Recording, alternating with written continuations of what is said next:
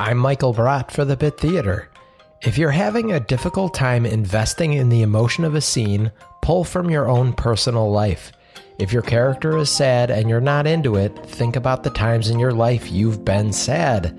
If you can't get angry at your scene partner, get mad at an old enemy and use that anger on the stage.